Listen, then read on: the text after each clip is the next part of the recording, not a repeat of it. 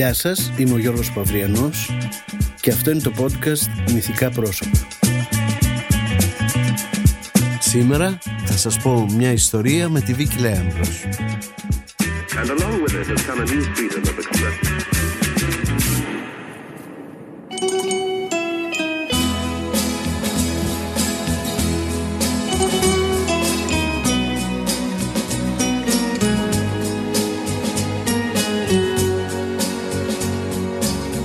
Θυμάμαι σαν να είναι τώρα.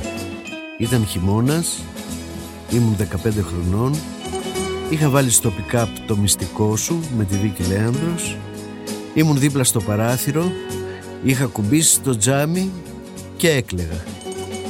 Απ' έξω από το τζάμι κυλούσαν οι σταγόνες της βροχής και από μέσα κυλούσαν τα δάκρυά μου.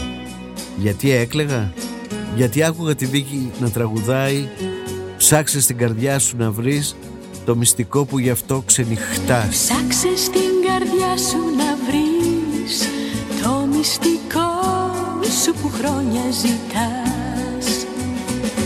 Ψάξε στην καρδιά σου να βρεις τι να αυτό που γι' αυτό ξενυχτάς. Ποιον να αυτό το μυστικό μήπως ζητάς ό,τι κι εγώ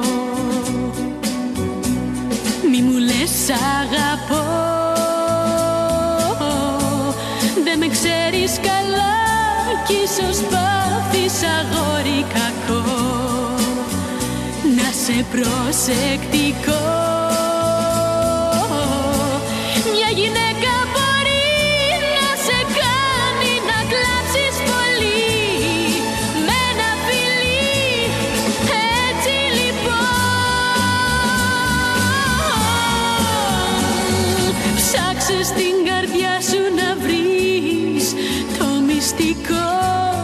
που χρόνια ζητάς. Ψάξε στην καρδιά σου να βρεις Τι να είναι αυτό που γι' αυτό ξενυχτάς. Ποιο να είναι αυτό το μυστικό Μήπως ζητάς ό,τι κι εγώ.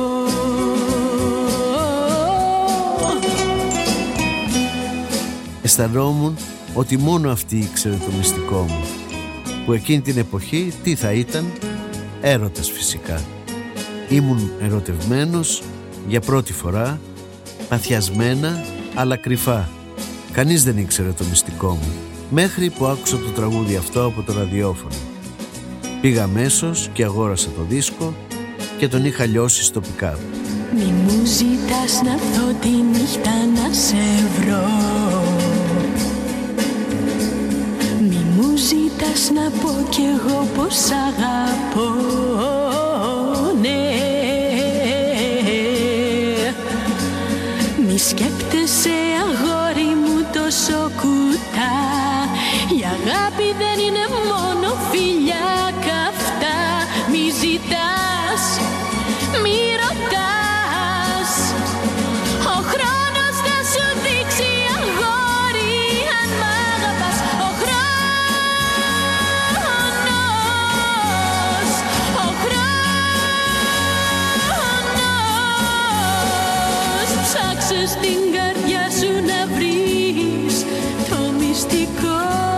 σου που χρόνια ζητάς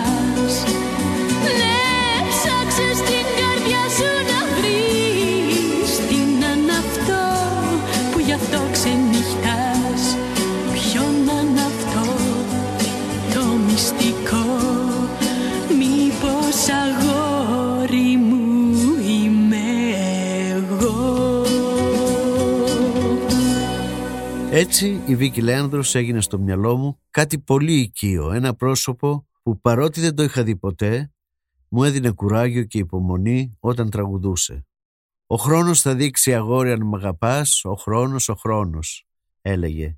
Και ο χρόνος πράγματι έδειξε ότι δεν ήμουν και τόσο ερωτευμένος όσο νόμιζα, ξερωτεύτηκα, ερωτεύτηκα ξανά και ούτω καθεξής.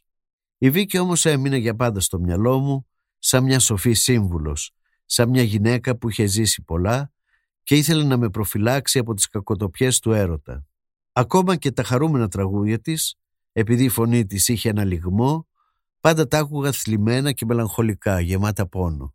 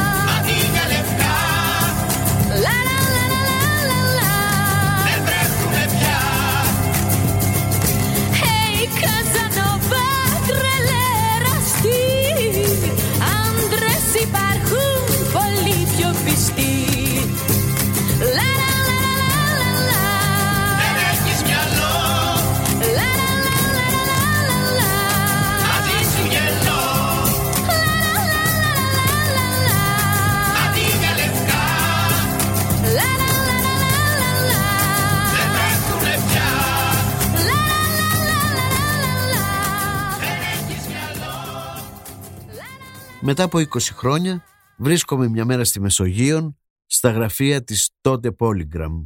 Ο παραγωγός Νίκος Καραγιάννης με φωνάζει στο γραφείο του «Θέλεις να γράψεις στίχους για τη Βίκη Λέανδρος» με ρωτάει. Εγώ νομίζω πως εννοεί να γράψω ένα τραγούδι. Του εξηγώ την αγάπη μου για τη Βίκη και πόσο θέλω να γράψω ένα τραγούδι για αυτήν. «Όχι ένα τραγούδι, όλο το δίσκο θα γράψεις», μου λέει ο Νίκος σοβαρά σοβαρά. «Τέλεια, Πότε αρχίζουμε; Και εκεί μου σκάει το παραμύθι. Ο δίσκος θα γίνει στο Αμβούργο. Πρέπει να πάω εκεί για να δουλέψω. Κι έτσι, να με τώρα, αρχές Νοεμβρίου του 1989, μέσα στο αεροπλάνο της Λουφχάνσα, να κόβουμε κύκλους πάνω από το αεροδρόμιο του Αμβούργου. Έχω υδρώσει, η καρδιά μου χτυπάει σαν τρελή, λέω από μέσα μου συνέχεια το πατεριμόν και με τα χέρια γαντζωμένα στα χερούλια του καθίσματος περιμένω να δω τι θα γίνει. Τι τα θέλω τα ταξίδια αφού φοβάμαι τα αεροπλάνα αλλά είπαμε δεν γινόταν αλλιώς. Έπρεπε να έρθω εδώ. Τη λατρεύω τη Βίκη, δεν θα μπορούσα να χάσω αυτή την ευκαιρία. Έτσι, παρόλο το φόβο μου για τα αεροπλάνα, πήρα ένα χάπι, ήπια και τρία ουίσκια και να με τώρα να περιμένω την προσγείωση. Meine Damen und Herren, herzlich willkommen in Hamburg. Bitte bleiben Sie so lange angeschnallt, sonst das Ternschnellzeichen. Schönen Tag. Το αεροπλάνο μπαίνει στην τελική ευθεία. Φτάνουμε στο έδαφος, αρχίζει να τρέχει στον βρεγμένο διάδρομο και πριν το καταλάβουμε έχει προσγειωθεί. Οι επιβάτες Έλληνες μετανάστες οι περισσότεροι χειροκροτούν τον πιλότο και μετά ορμάνε όλοι μαζί στην έξοδο. Κάνω το σταυρό μου, Δόξα τω Θεώ, το μαρτύριό μου πήρε τέλος. Παίρνω τη βαλίτσα μου, μπαίνω στο λεωφορείο, περνάω από τον έλεγχο. Για ποιο λόγο ήρθατε στη Δυτική Γερμανία, με ρωτάει αυστηρά ένας μπάτσος στον έλεγχο διαβατηρίων. Η Γερμανία εκείνη την εποχή ήταν χωρισμένη σε Ανατολική και Δυτική. Η Ανατολική ήταν κομμουνιστική και η Δυτική ήταν καπιταλιστική. Ήρθα για να γράψω στίχους για τη Βίκη Λέανδρος, λέω του Γερμαναρά, λίγο φοβισμένος. Βίκη Λεάνδρος επαναλαμβάνει και με κοιτάει με θαυμασμό. Μου σφραγίζει αμέσως στο διαβατήριο.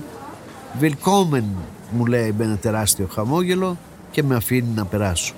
Στην έξοδο με περιμένει ο Ένο Φων Ρουφίν, ο άντρας της Βίκη. Είναι ένας ψηλός όμορφος άντρας με ευγενικά χαρακτηριστικά και με τον τίτλο του Βαρόνου. Μπαίνω στη Μερσεντές και κατευθυνόμαστε προς το ξενοδοχείο. Είναι πέντε το απόγευμα, αλλά έχει ήδη νυχτώσει, τα φώτα στους δρόμους και στα διαμερίσματα είναι αναμένα, παρατηρώ ότι τα παράθυρα και οι μπαλκονόπορτες δεν έχουν κουρτίνες. Ρωτάω γιατί, ο ένα μου εξηγεί ότι το κάνουν επειδή οι σαν προτεστάντες θεωρούν ότι δεν έχουν κάτι να κρύψουν. Δεν πολύ καταλαβαίνω. Καλά, και όταν θέλουν να κάνουν σεξ, τους βλέπει όλος ο κόσμος; Όχι, οι κρεβατοκάμαρες είναι στην πίσω πλευρά. Δεν φαίνονται από το δρόμο. Θέλω να το ρωτήσω περισσότερα, αλλά έχουμε πλέον φτάσει μπροστά στο ξενοδοχείο, κοντά στην πλατεία Σεν Πόουλου. Τα πράγματα είναι πιο ζωντανά εδώ πέρα. Υπάρχει παντού κίνηση, νεολαία στο δρόμο, κόσμος στα μαγαζιά και στα εστιατόρια, μέχρι και σε shops υπάρχουν, με κόκκινες επιγραφές από νέων που διαφημίζουν την πραμάτια τους. Χαζεύω σαυλάχος, ο Βαρόνος το βλέπει.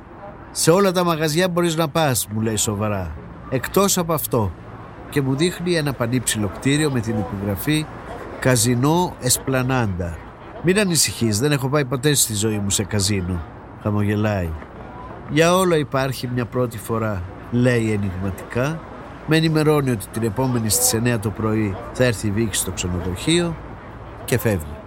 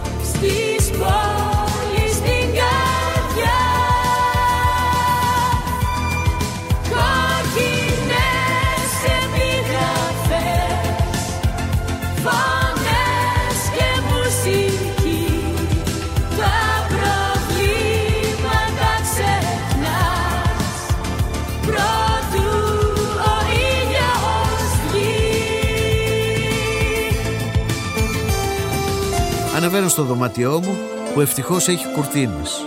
Πάνω να τις κλείσω για να κοιμηθώ λίγο, βλέπω ξανά το φωτισμένο καζίνο και με καβαλάει ο διάολος. Σκέφτομαι πως δεν έχω πάει ποτέ να δοκιμάσω την τύχη μου. Να δω πως είναι ο τζόγος, να έχω μια εμπειρία βρε αδελφέ, που να μου είναι χρήσιμη και για ένα στίχο, για ένα τραγούδι.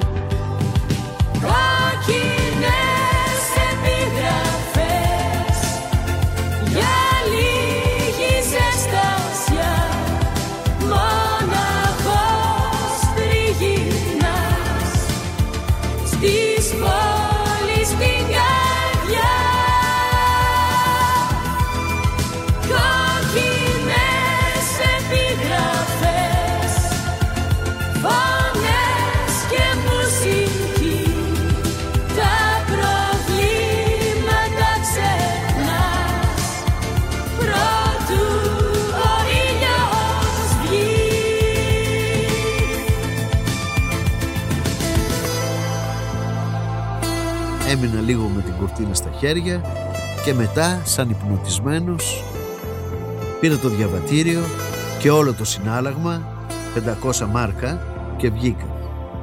Η νύχτα είχε αρχίσει να πέφτει βαριά πάνω από την πλατεία Σεν Πάολο.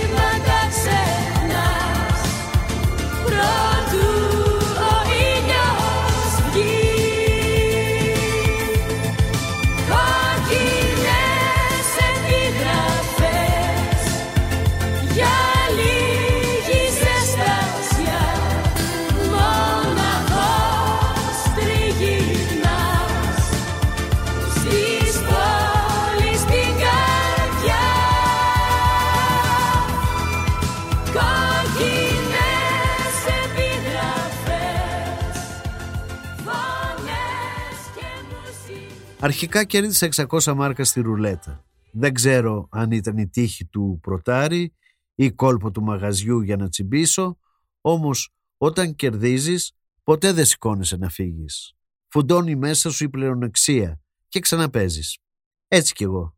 Έπαιξα τα 600 μάρκα στο Black Jack μαζί με 400 μάρκα από το συνάλλαγμα, σύνολο 1000 μάρκα δηλαδή και τα έχασα όλα. Είχαν μείνει 100 μάρκα. Κράτησα 10 μάρκα για τα τσιγάρα μου και τα υπόλοιπα τα έπαιξα στα φρουτάκια και τα έχασα κι αυτά. Τα πει και καθόλου ψύχρεμος, με τρομερά νεύρα για τη μαλακία που είχα κάνει, βγήκα έξω, αγόρασα ένα βούρστ από το δρόμο, το έφαγα μέχρι να φτάσω στο ξενοδοχείο, ανέβηκα στο δωμάτιο, έκανα ένα καυτό ντους και έπεσα για ύπνο. Είχε ήδη αρχίσει να ξημερώνει και σε λίγες ώρες θα ερχόταν η Βίκη για να γνωριστούμε και να μιλήσουμε για το δίσκο και έπρεπε να είμαι λίγο ξεκούραστος.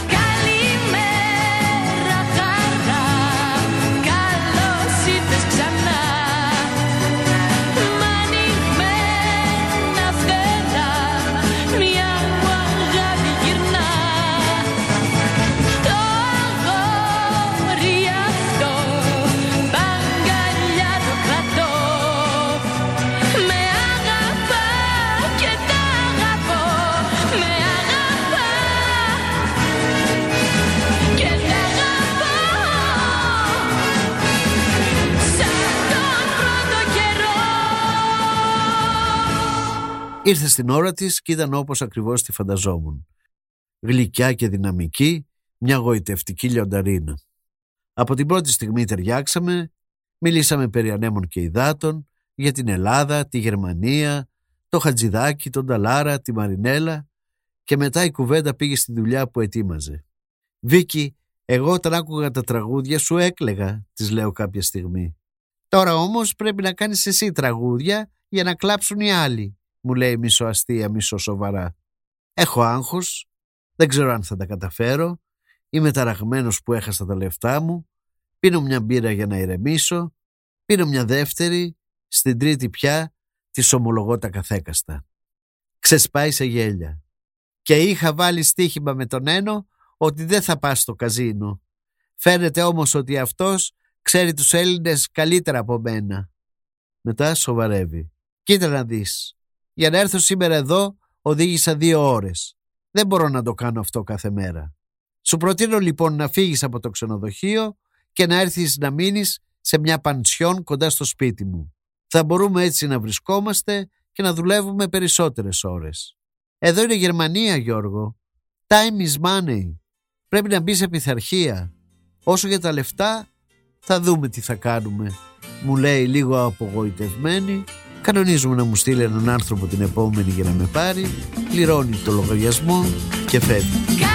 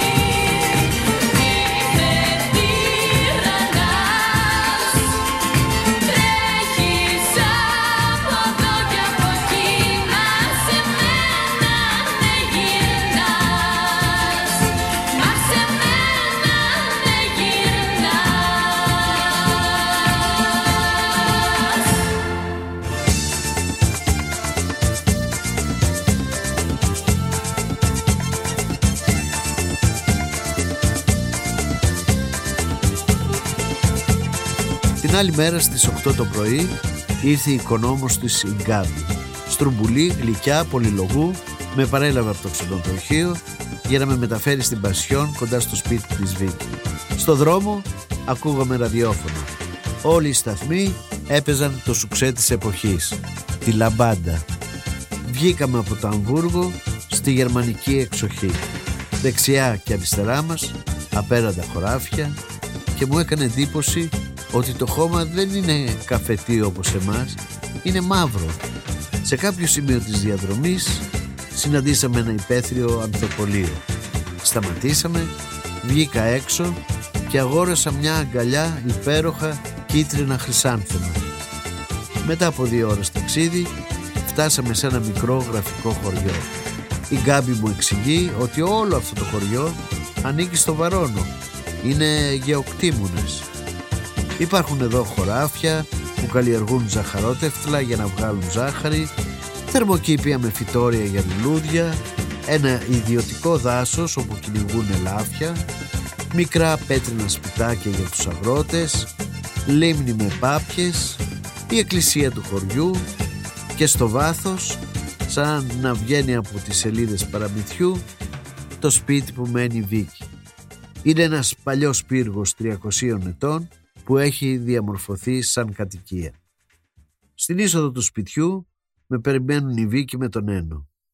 Προσφέρω τα λουλούδια στη Βίκη, χαιρετώ τον Ένο, βλέπω ότι είναι και οι δυο τραγμένοι, μιλάνε με την κάμπη στα γερμανικά. «Κάτι γίνεται στην Ανατολική Γερμανία», μου λέει η Βίκη στα ελληνικά. «Μάλλον οι κομμουνιστέ γκρεμίζουν το Berliner Mauer, πώς το λέτε, το φράχτη, το τείχος του Βερολίνου». «Ναι, αυτό», Φαίνεται πως θα ενωθούν οι δύο Γερμανίες. Πάμε να δούμε ειδήσει. Μέσα στο σπίτι επικρατεί μια διακριτική πολυτέλεια χωρίς τίποτα υπερβολικό ή κακόγουστο. Ωραίοι συνδυασμοί χρωμάτων, παλιά έπιπλα, καλόγουστη πίνακες ζωγραφικής, ακριβά χαλιά, ένα τεράστιο σαλόνι, μια υπέροχη τραπεζαρία με ζωγραφισμένους στίχους και παντού βάζα γεμάτα κίτρινα χρυσάνθεμα. Καθόμαστε στο μικρό σαλόνι, η Γκάμπη φέρνει καφέ και κέικ. Μήπως μπορείς να μου φέρεις μια μπύρα, της λέω. Με κοιτάζει ξαφνιασμένη, η ώρα είναι δέκα ακόμα, μετά κοιτάει τη δίκη, αυτή κάνει ναι με το κεφάλι της, ανάβουμε την τηλεόραση και βλέπουμε κόσμο να διαδηλώνει μπροστά στο τείχος. Sehr vielen anderen Grenzübergängen, nicht nur in der Bornholmer Straße. Wir haben jetzt auch gehört von der Sonnenallee und vom Ausländergrenzübergang. Εργάτες με βαριοπούλες προσπαθούν να σπάσουν το μπετόν, τραγουδάνε και φωνάζουν συνθήματα. Δεν είναι λίγο πράγμα να σε έχουν μαντρωμένο 30 χρόνια και άμα θες να επισκεφτείς ένα συγγενή, ένα φίλο σου που μένει από την άλλη πλευρά να χρειάζεσαι διαβατήριο και βίζα μια παγωμένη εκφωνήτρια λέει τις ειδήσεις, η Βίκη μου μεταφράζει. Με τη λήξη του Δευτέρου Παγκοσμίου Πολέμου, οι νικήτριες δυνάμεις χώρισαν τη Γερμανία στη μέση. Την Ανατολική την πήραν οι Ρώσοι και τη Δυτική οι Αμερικάνοι με τους συμμάχους.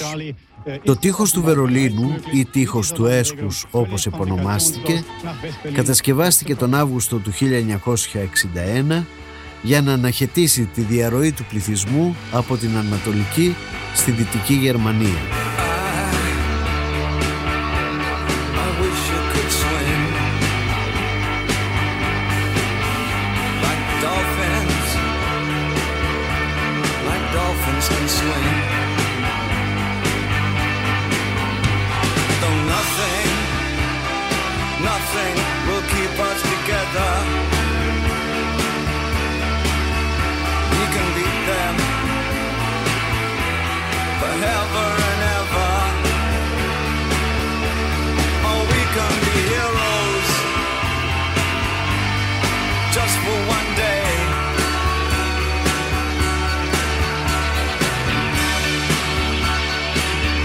Μέσα σε μια μέρα η πόλη του Βερολίνου χωρίστηκε τόσο απότομα στα δυο ώστε υπήρχαν σπίτια που το σαλόνι και η κρεβατοκάμαρα ανήκαν στη Δυτική Γερμανία και η κουζίνα και το μπάνιο στην Ανατολική.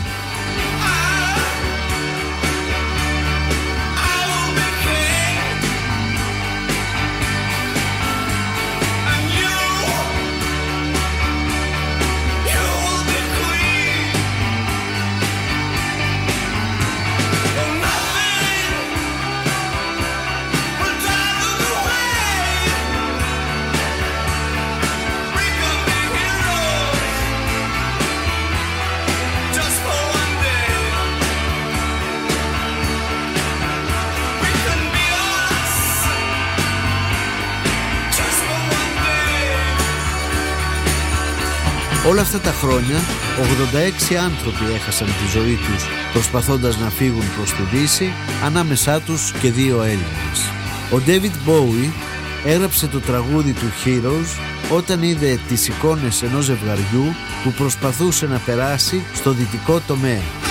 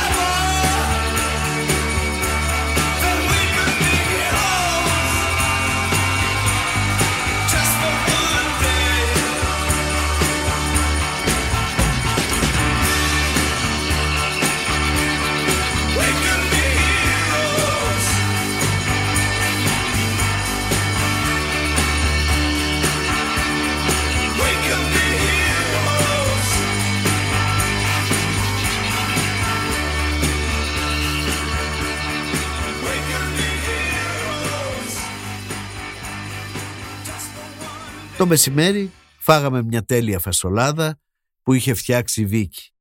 Την έβλεπα να κρατάει την κουτάλα και στο χέρι της να στράφτει ένα πανάκριβος σμαράγδι και στο τέλος δεν κρατήθηκα. Ε, άλλη ομορφιά έχει να τρως τον πύργο φασολάδα και να σερβίρει μια βαρόνι μες σμαράγδι σαν κοτρόνι. Σχολίασα. Γέλασε.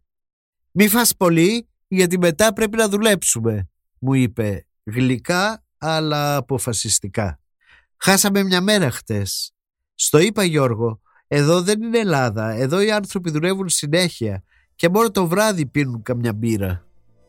Κατάλαβα πως ήταν υπονοούμενο για μένα που ήδη είχα τσακίσει δυο μπύρες.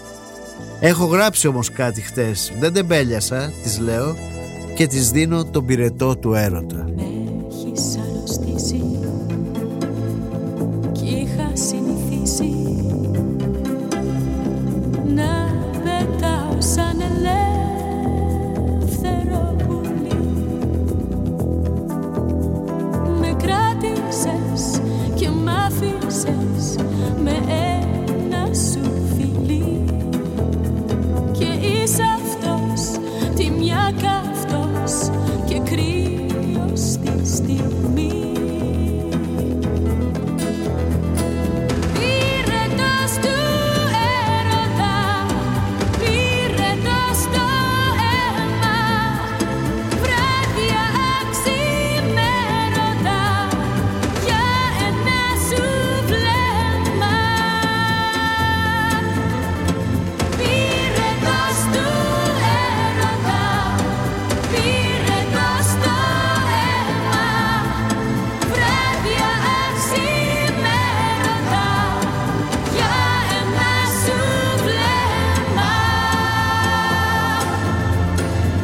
Μπράβο, πολύ ωραίο τραγούδι.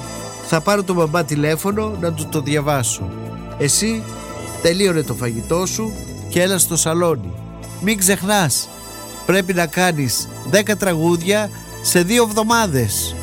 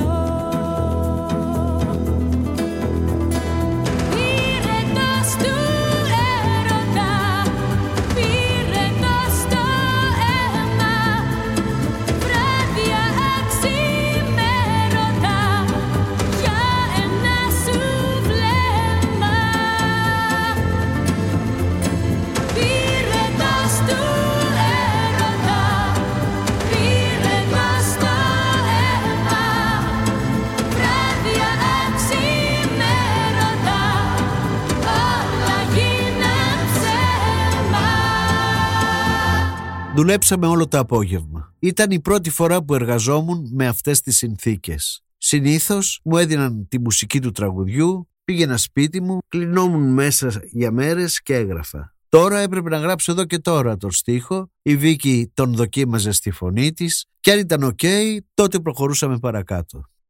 Από την τηλεόραση ακούγονταν οι κασμάδες και οι φωνές των διαδηλωτών που προσπαθούσαν να ρίξουν το τείχος και εγώ στο διπλανό δωμάτιο έγραφα «Έχεις τόση μοναξιά και τη λες ελευθερία». Κάθε μέρα που περνά Τα προβλήματα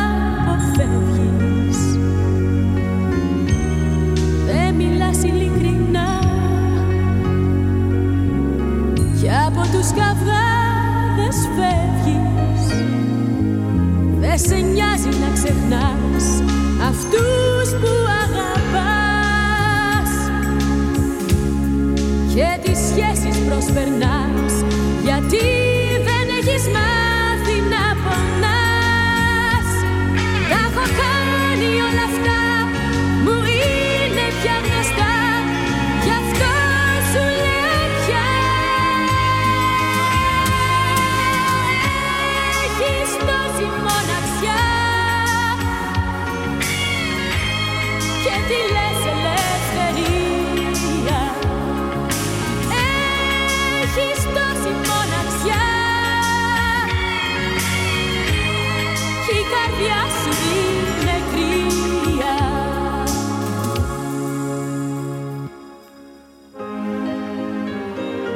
άλλο όμως μπορούσα να κάνω, έτσι είναι η ζωή.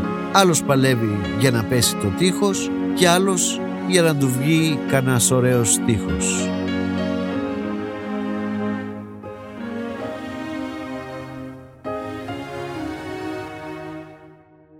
Θα πάμε στο μπαμπά στο Αμβούργο, μου λέει στο τηλέφωνο την επόμενη μέρα πρωί-πρωί. Θα περάσω να σε πάρω σε μισή ώρα.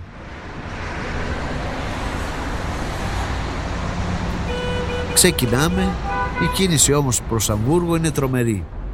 Όλοι οι δρόμοι είναι γεμάτοι από κάτι ξεχαρβαλωμένα τράμπαν με διαλυμένες εξαρμίσεις και προφυλακτήρες πιασμένους με σύρμα. Μέσα κάτι φτωχοντημένοι τύποι με ρούχα 70's φωνάζουν, κορνάρουν, χαιρετάνε.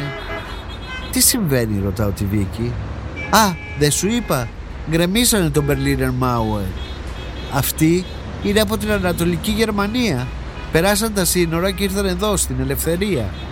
Μα κοίτα τους, κοίτα τους. Ποιος ξέρει τι να έχουν περάσει καημένοι από τους κομμουνιστάς. Και αρχίζει να κορνάρει ρυθμικά.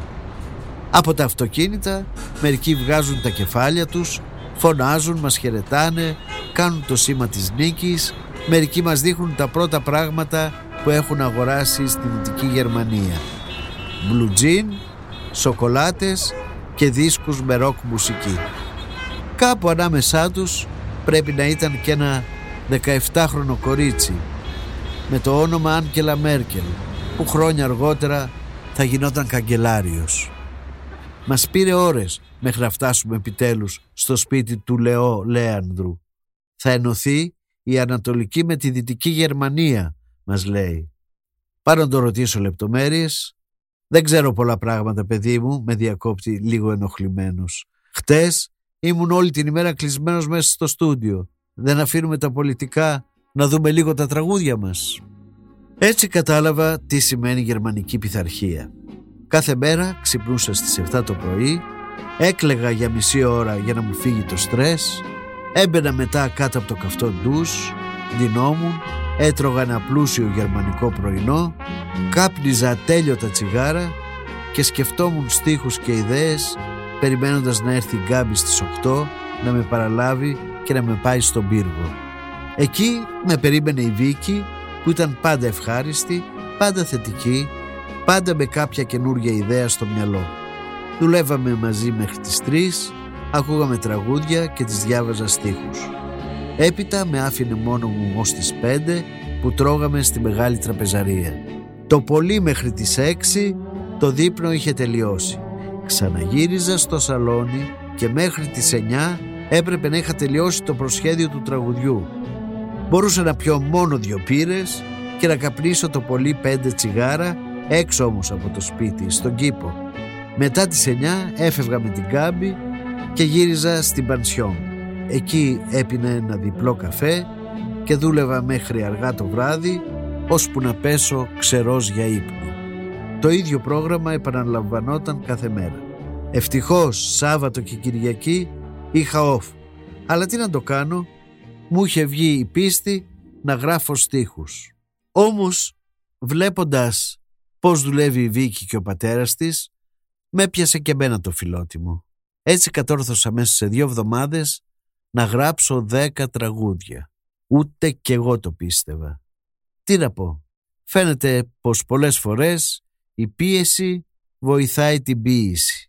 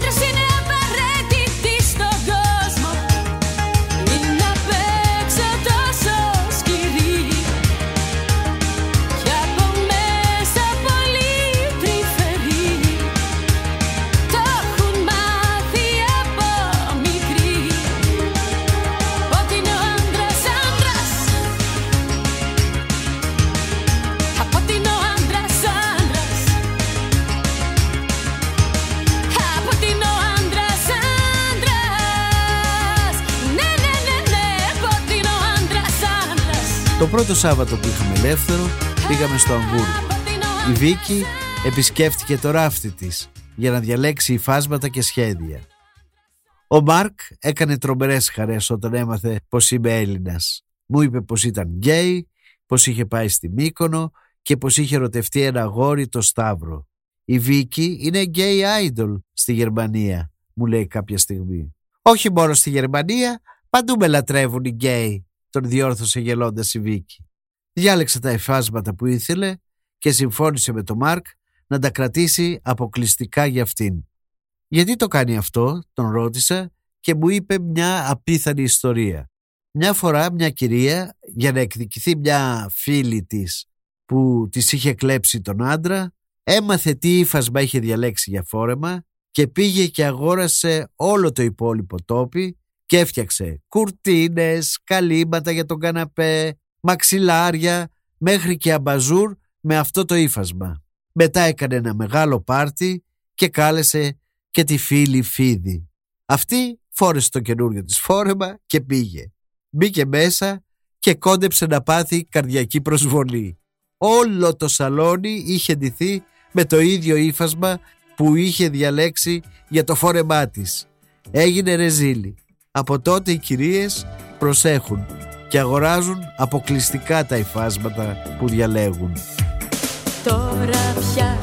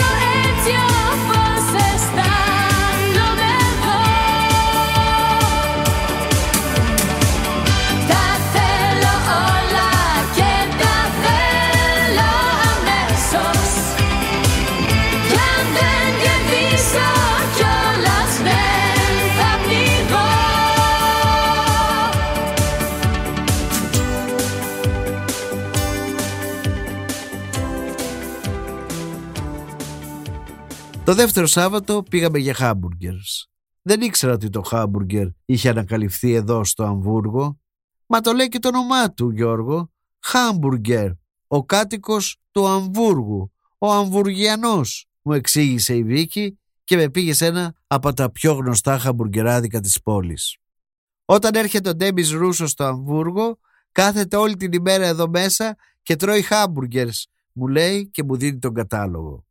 Εκεί αφού δοκίμασα τα νοστιμότερα χάμπουργκερ που έχω φάει στη ζωή μου και αφού έπεισα τη Βίκη να πιει και αυτή ένα ποτήρι μπύρα, μου ανοίχτηκε και μου μίλησε για το πραγματικό της όνομα που είναι Βασιλική Παπαθανασίου, για την παλαιοκαστρίτσα της Κέρκυρας που γεννήθηκε, για τα δύσκολα παιδικά της χρόνια και τη μετανάστευση στη Γερμανία, για τα μαθήματα κιθάρας, φωνητικής και μπαλέτου που έκανε από μικρό κοριτσάκι, για το τραγούδι που ξεκίνησε στα 15 χρόνια της, για τη μοναξιά στις περιοδίες και τα κόλπα που έβρισκε για να ξεφεύγει από το άγρυπνο βλέμμα του μπαμπά, για τη Eurovision και το πρώτο βραβείο που κέρδισε το 1972 με το Απρέ του Α, το οποίο πούλησε 6 εκατομμύρια δίσκους.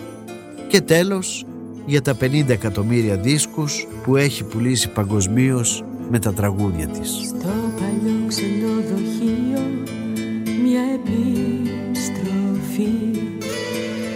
Απ' το τζάμι μπαίνει κρύο φωτεινή επιγραφή. Και τώρα πια τι να σου πω κανένας δεν μας βλέπει. Το μυαλό μου γράφει πρέπει η καρδιά say that.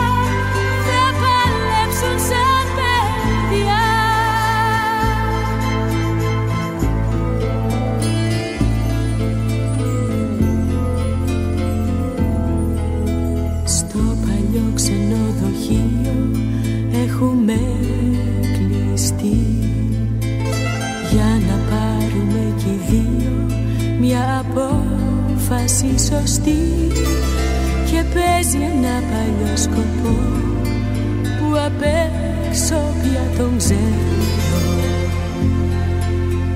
Μακριά σου υποφέρω Και κοντά σου δεν μπορώ. Πολύ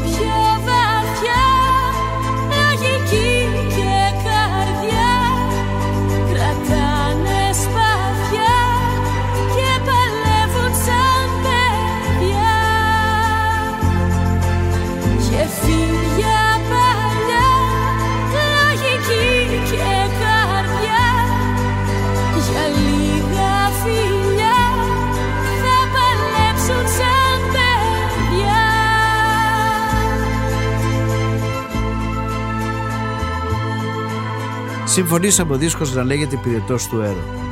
Πότε φεύγεις για την Ελλάδα, με ρώτησε. Θα πάω πρώτα από το Άμστερνταμ, ε, Βίκη.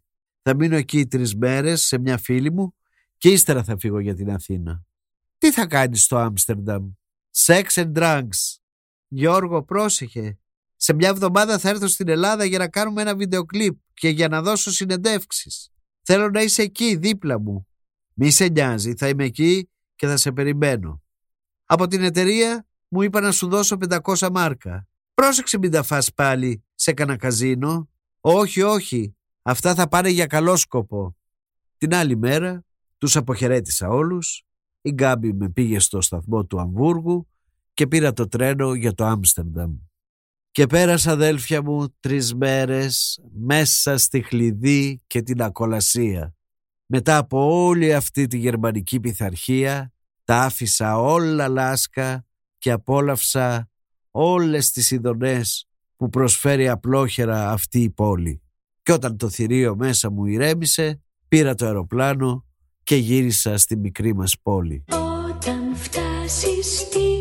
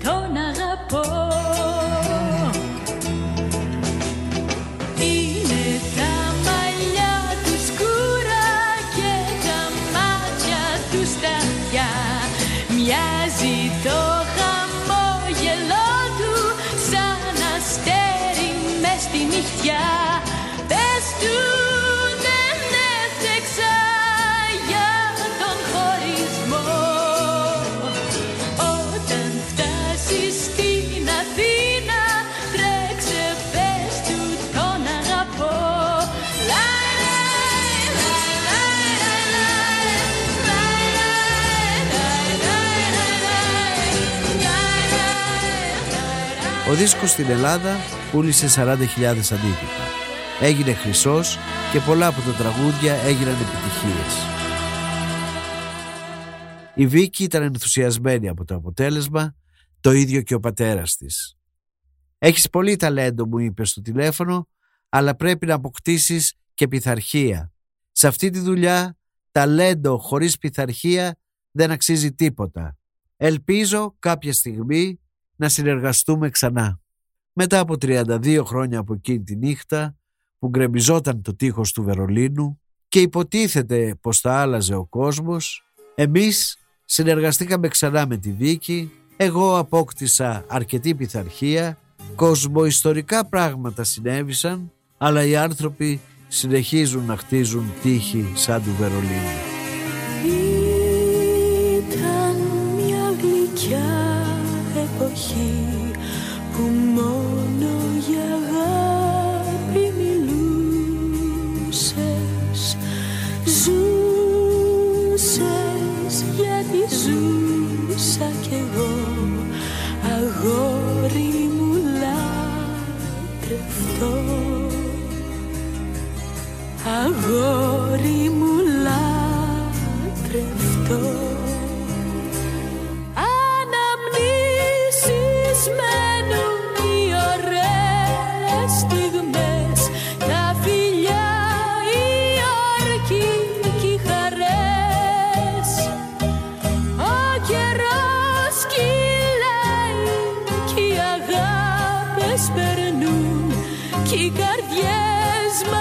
So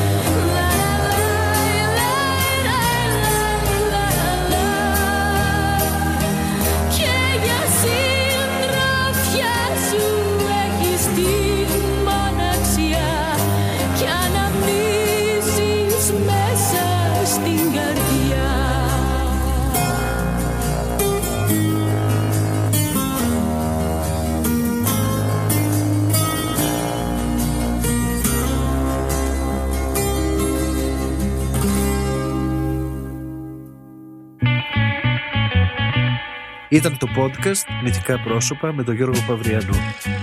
Αφήγηση σκηνοθετική επιμέλεια Γιώργος Παυριανός. Η ηχογράφηση έγινε από τον Άκη Μπελή στα Earth Sound Studios.